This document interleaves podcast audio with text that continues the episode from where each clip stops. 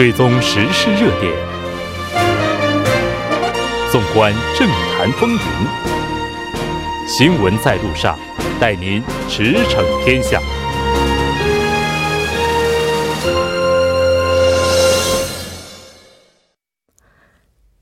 了解最新热点焦点，锁定调频一零点三新闻在路上。在接下来的半个小时，将为您带来此时此刻主要新闻聚焦分析以及数据有话说。广告过后马上回来。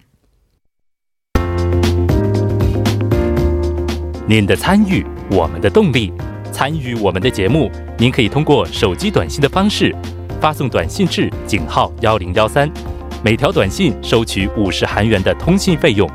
您也可以登录我们的官网 tbs 点首尔点 kr 收听更多回放。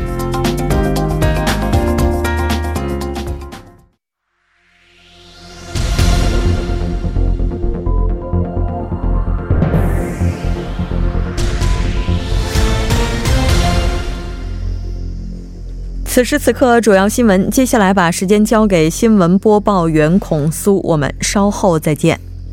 下面是本时段新闻。韩国央行今天发布数据，初步估计，二零一九年第一季度实际国内生产总值环比减少百分之零点三，继二零一七年第四季度后，时隔五个季度再次出现负增长，创下自二零零八年第四季度以来的最低水平。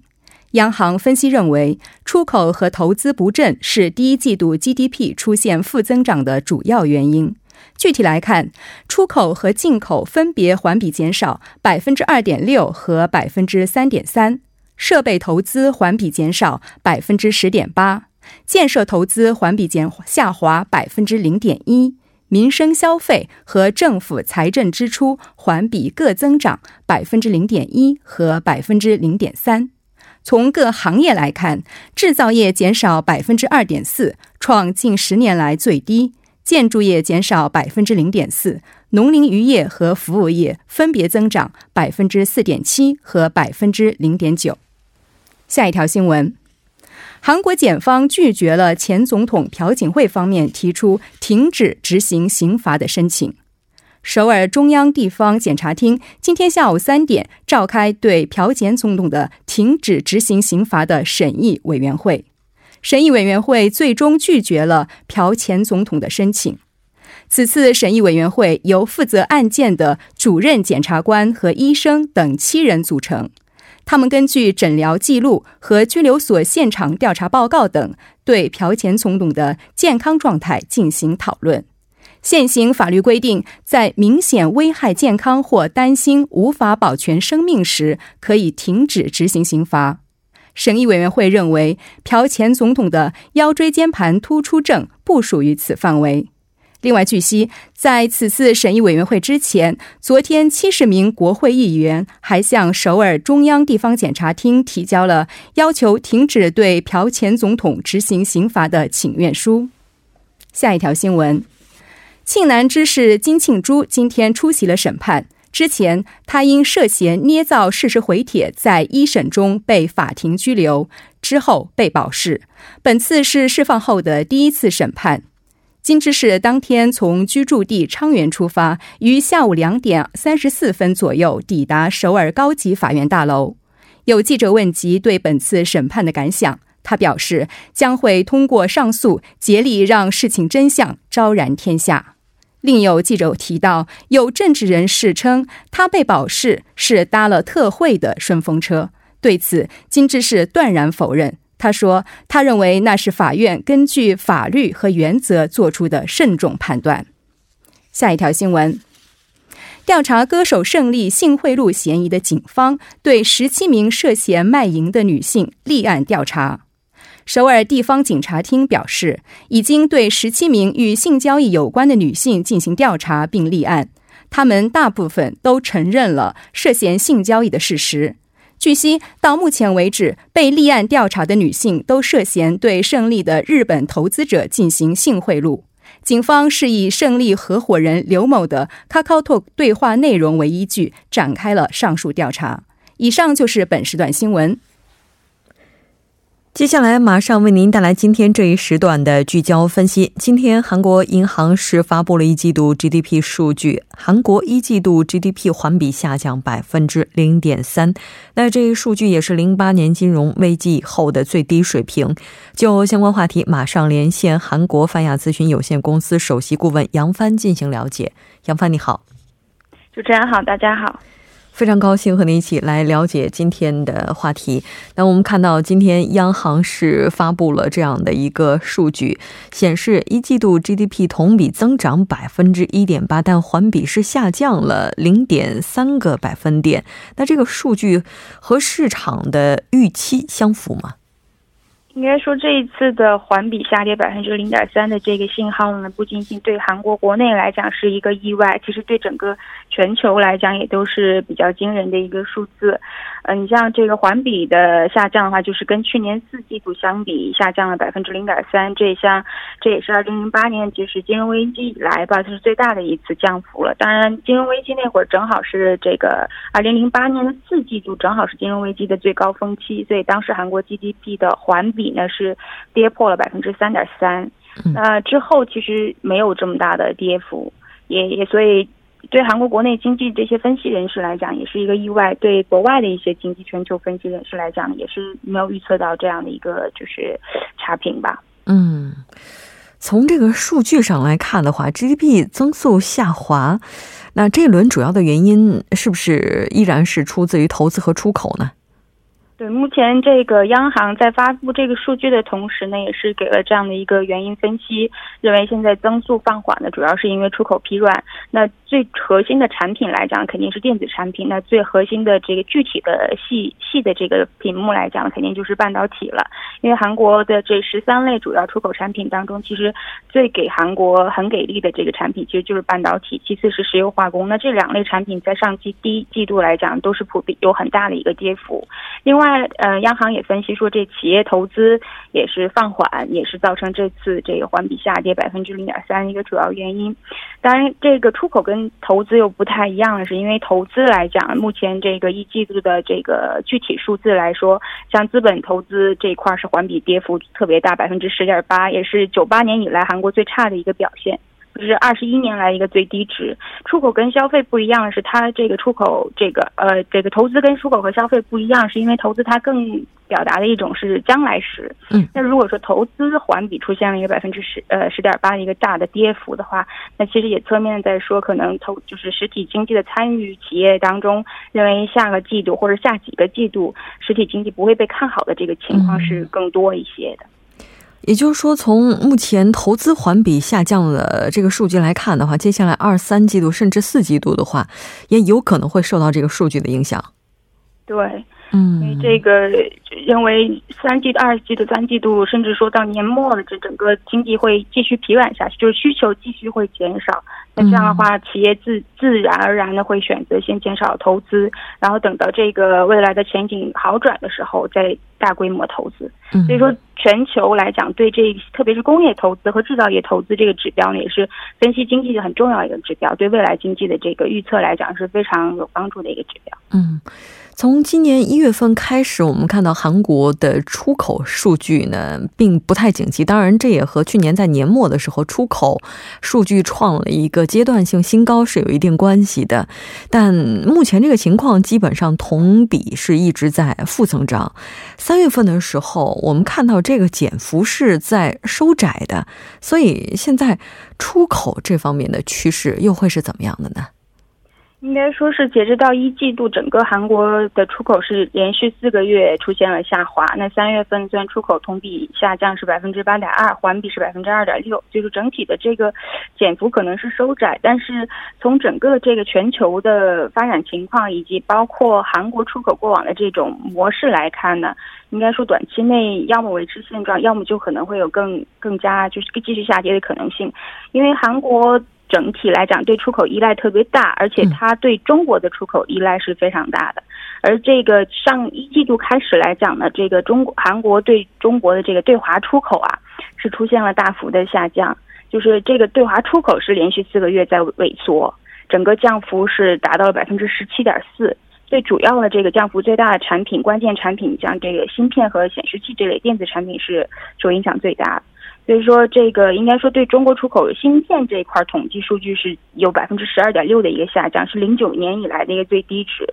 所以说，看到韩国出口的数据是连续四个月下滑，而对华出口也是连个连续四个月下滑的话，那很明显，对华出口对韩国出口未来的趋势影响肯定是非常大的。嗯，当然，有些有些专家分析是这个对华出口减少一个主要原因可能是中国经济放缓，但是我也看到这个一季度中国 GDP 的这个数据哈，是同比增长了百分之六点四，也跟上一个就是去年的四季度来四季度来讲也是比较持平的一个水平，就是说。一季度韩国呃中国的这个经济宏观来讲，并不是特别不好，也就是指标还都不错。所以说，这个出口对华出口减少呢，可能不仅仅取决于，呃中国国内的这个内需的减少，或者是说，可能说对于这些核心产品来讲，是不是中国对韩国的需求在减少？嗯，就是中国应该是不是自己内部可以可以筹集、自己可以操作的空间越来越大的话，那对这其他国家依赖也就越来越少。如果是这样的话，其实对韩国来讲是很有挑战的一件事情。嗯，所以我们也看到韩国政府的话，目前在出口战略方面也是在不断的去扩大整个版图。消费的数据情况呢？消费应该来讲也是不是特别乐观。像一季度韩国私人的消，就个人消费是。环比增长了百分之零点一，呃，也是创下了一九二零一六年以来的一个最慢的一个增幅吧。另外，政府的支出也是环比有百分之零点三的增长。那我们知道，一个国家 GDP 其实最大带动 GDP 增长最大的这个动力。大部分来讲是来源于消费和投资，但是其他呢是其次就是进出口和政府支出。但是韩国呢又是一直以来依赖进出口的一个国家，所以说消费的这个微乎其微的这样的一个变化呢，应该说远远无法弥补目前投资和进出口的跌幅，应该说是呃表现的还不是特别理想。嗯，就是说目前看来的话，消费这个数据也是。没有办法，或者说基本上无法去弥补在出口以及投资上出现的这些漏洞。那上周韩国央行这边的经济展望当中，我们看到预计从下半年开始有可能会出现探底回升。嗯，央行目前对这个韩国经济回暖暖的这个预期是非常乐观的。它官方的表达也是预计今年下半年会出现这个出口会出现恢复，那这样相应的这整体经济也会有一个回升的迹象。但是除了央行之外的，包括韩国国内的这个经济研究机构啊和一些海外的投行的分析来讲，都相对比较悲观，甚至有的机构认为韩国的这个出口和经济的回暖，呢怎么都要等到明年。嗯。也就是说，今年这个整体的数据情况也许并不像预测当中那么的乐观。韩国央行这边全年的经济增长预期，我们看到目前这个数据是在百分之二点五，而从一季度的 GDP 增长数据百分之一点八来看的话，似乎离百分之二点五这个预期还是有相当大的差距。对，应该韩央行和这个韩国政府目前来看呢，还是认为啊，实现这个百分之二点五呢，还是有有可能的，就是说还是比较乐观的。但是说老实说，整个这个全球各大经济分析机构也其实都没有想到韩国一季度的 GDP 会出现这样一个负增长，所以说各机构的也都是在基本上都是在今天纷纷的下调了对韩国 GDP 的一个预期值。就比方说，这个摩根大通就是在今天匆匆忙忙的下调了这个 G 韩国 GDP 增长预期，从之前的百分之二点六下降到了百分之二点四。另外，你像一些澳新银行的这个经济分析师也是调整预期值，从百分之二点五下降到了百分之二点二。甚至你像这国际信评呃公司这穆迪，甚至下调到了百分之二点一。也就是说。因为过往从过去的这个二十多年来吧，就是全球的这些经济分析机构都非常关注韩国经济，是因为韩国经济它侧面上能够反反映这个全球呃经济的一个包括进出口的一个情况。因为韩国不仅仅出口依赖这个全球市场，而且进口也是原材料方面的进口也是依赖就全球的其他国家的。所以说它的进出口呢，侧面来讲是体现了全球一个进出口的一个一个情况。所以说，如果韩国今年上半一季度出现了这样的一个信号的话，就是也有经济分析师认为，是不是全球在未来的几一季度到两个季度里，会不会出现类似的这样一个大幅的这个疲软？嗯，也就是说，对下半年全球经济回暖这件事情，也开始慢慢的抱有更多的悲观的想法。嗯，是的。但从目前这个数据来看的话，确实并不容那么的乐观。韩国政府，我们之前在节目当中也提到了，接下来会有六点七万亿规模的这样的一个追加预算案，其中呢有相当部分也是会投入到提振经济民生上来。那这个的话，在货币政策以及财政政策上，会有什么样的一些反应呢？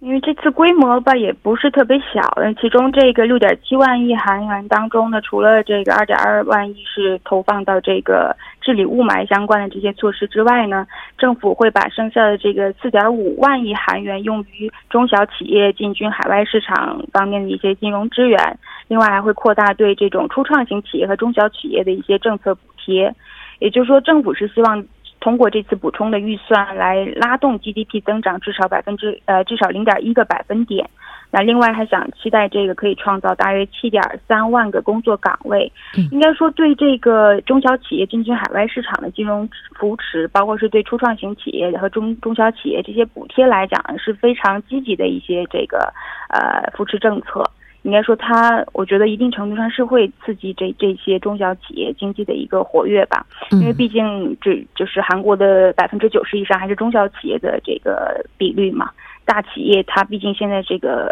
转移它的这个经济增长的格局的时候，还是需要很多时间和投入的。中小企业它因为它小，所以说它能够更适应这个经济的发展。所以说，对中小企业和初创型企业的支援，我认为现在是政府应该。最需要做的事情。嗯，是的，当然，这个前提是这个他能够获得国会的通过。非常感谢杨帆带来今天的这一期连线，我们下期再见。谢谢大家。接下来关注一下这一时段的路况、交通以及气象信息。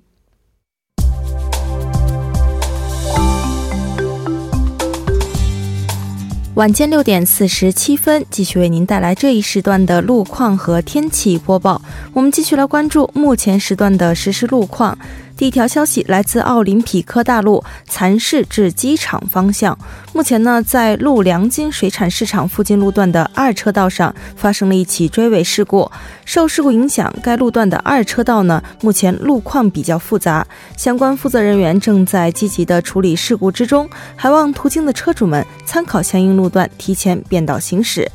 好，接下来我们来关注一则交通临时管制的通告。在江边北路嘉阳大桥至九里方向，马浦大桥进入交叉路路段将会进行替换桥梁伸缩接头的施工作业，届时单方向的一个车道将会进行全面的交通管制。具体的管制时间是四月二十七日的晚十点至四月二十八日的早六点为止。好，我们继续来关注天气。目前时段，中部以及西南部的局部地区有小到中雨，那其他地区的天气状况呢，也是持续低迷。在冷空气的影响下，今天首都圈、江原道以及庆北等地降温明显，同时呢，低迷的气温将会一直的维持到明天为止。明天雨水有所减弱，但是降温仍将持续。全国多地的最高气温均不足十五度，北部地区的气温的降幅呢，甚至会达到八度以上。公众注意及时的关注临近天气预报，及时添衣保暖，小心感冒。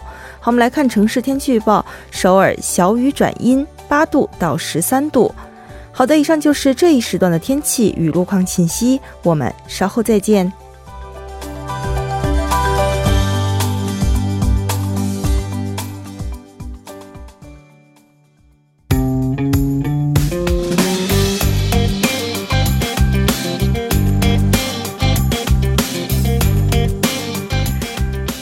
大数据解读新趋势，数据有话说。接下来马上请出栏目嘉宾金勇，金勇你好。好，大家好，主持人好，非常高兴和您一起来了解今天的数据有话说。那我们先来看一下今天您带来的这个话题和什么有关？嗯，今天这个数据呢是和这个消防车这个有关的哈，因为我们都知道消防车呢是在发生火灾的时候是要紧急出动的这样的一一种车辆哈。对，所以呢这个调查呢是说，呃，每十名的国民当中哈就有九人是赞成破坏或者是牵引妨碍呃消防车活动的这些非法停车车辆的。嗯，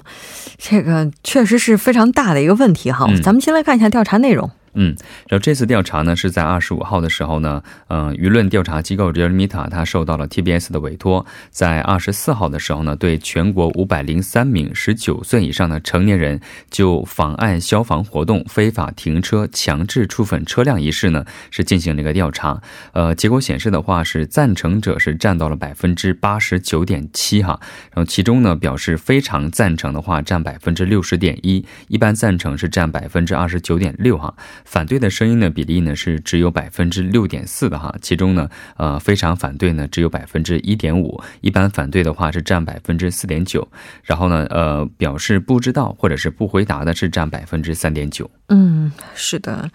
那这个阶层情况，就是这个比例情况又怎么样呢？嗯，从这个具体来看的话呢，包括自由韩国党支持层和保守层在内的所有的地区、呃年龄、理念倾向、政党支持层当中哈，赞成者是占百分之八十以上的哈，应该算是压倒性的压倒性的这样的一个优势哈。然后特别是在经济仁川四十岁以下，还有就是保守层的话呢，是百分之九十五点一，呃进步层的话百分之九十三，中立层的百分之九十点零啊六哈，这样的话等所有的理念倾向当中哈，赞成者是都是超过了百分之九十的。嗯，然后呢，从这个年龄段来看的话呢，二十多岁和三十多岁的人群当中哈，赞成的比例呢分别是百分之九十四点八和百分之九十三点六。然后从地区来看的话呢，光州、全罗、首尔、大。大田哈世宗中京地区呢，赞成的比例呢也是超过了百分之呃八十八，然后其余的地区呢也是高达了百分之八十以上。嗯，确实，因为毕竟在韩国的话，曾经因为占用消防通道而酿成的惨祸依然是历历在目哈。那当然，我们看到赞成的声音几乎上是占有绝对的优势了。对，数据基础是怎样的呢？嗯，这次调查呢是采用无线电话咨询占百分之十，无线自动应答百分之七十，有线自动应答百分之二十哈，然后并随机生成嗯表表格这样的一个方式进行的哈，然后呢抽样的误差呢是在百分之九十五信赖水平上哈，上下四点四个百分点，回答率呢是在百分之五点八。嗯，是的。当然，也借这个机会再次呼吁大家，尽量不要占用消防通道，然后给生命就是留出一个重要的这样一个通道。我们再来看一下下一个统计数据吧。嗯，第二个统计数据呢是 Realmita 也是受到 TBS 委托，在本月的二十二号到二十四号，对全国十九岁以上的一千零五十五百零八名的选民进行个调查，呃，百分之九十五的信赖度哈，上下百分之二点五的误差。然后结果显示的话呢，民主党的支持率呢是比上周上升了零点八个百分点。然后呢，在这个朝野围绕选举制哈，还有就是改革法案等矛盾激化的情况下呢，共同民主党和自由韩国党的支持率呢是同时出现了一个上升，无党派的选民呢是出现了一个大幅减少的这样的一个情况。嗯，那咱们先来看一下这个数据的具体情况。嗯，这次调查呢是韩国党是出现了一个小幅上升哈，上升了零点八个百分点，现在是百分之三十二点一的支持率，也是刷新了文在寅总统执政期间以来的最高值哈。然后正义党的话是出现了下降百分之零点一，然后目前是降至了百分之七点三的支持率。然后呢，围绕这个国会司法改革特别委员会啊、呃、吴晨焕哈议员这个撤换一事哈，目前这个党内纠纷正在深化的这个正未来党的支持率呢出现了一个小幅上升，嗯呃上升了零点二个百分点，目前的话是百分之四点九。然后呢，民主和平党的话是上升了百分之一点一，然后呢是在百分之三的这样的一个情况。呃，无党层的支持率呢是下降了两点五个百分点，目前是百分之十二点八的支持率。嗯，是的。刚刚提到吴承焕议员是被替换了，然后被替换的是蔡立培，并且呢已经是拿到了许可，就拿到了文喜相议长的这样的一个许可。我们看到，为了通过这三法的快速处理，在不久前的速报当中提到，全恩美议员呢是被朴载勋议长替换，那目前也是拿到了许可。嗯。这个情况应该说也是在进一步发酵当中哈。那咱们来看一下这个刚刚这个提到的这个数据当中哈，嗯其实接下来还有一非常重要的。文总统的国政支持率哈，嗯，这个文总统的这个国政支持率呢，出现了一个小幅的下降哈，肯定评价目前是百分之四十七点七，然后这其中呢，表示非常优秀的是占百分之二十六点九，表示对这个文在寅总统的国政治呃国政的目前情况啊做的一般好的占百分之二十点八，这也是连续六周哈保持在了百分之四十以上，然后否定评价的话呢是上升了两点个两个百分点啊，目前的话是百分之四十八点一哈，然后这其中哈表示非常否定的话占百分之三十三点八，呃一般否定的话占百分之十四点三，然后呢表表示不知道或者不回答的是占了百分之呃四点二，也是出现了一个小幅下降哈，下降了百分之一点五。嗯，这个咱们也来看一下不同的地区吧。嗯，从这个不同地区的来看的话呢，中立保守层和中立层，首尔和经济、仁川等首都圈哈，三十多岁年龄层的国政支持率呢出现了一个下降。但是呢，在这个进步层、中青圈和大邱、庆北二十多岁和四十多岁年龄段当中呢，出现了一个小幅上升的这样的一个趋势。嗯，是的，不知道这个是不是和近日来国会就这三法快速处理问题已经打得不可开交有关联哈。非常感谢金勇带来今天的这一期节目，我们下期再见。好，再见。那在整点过后马上回来。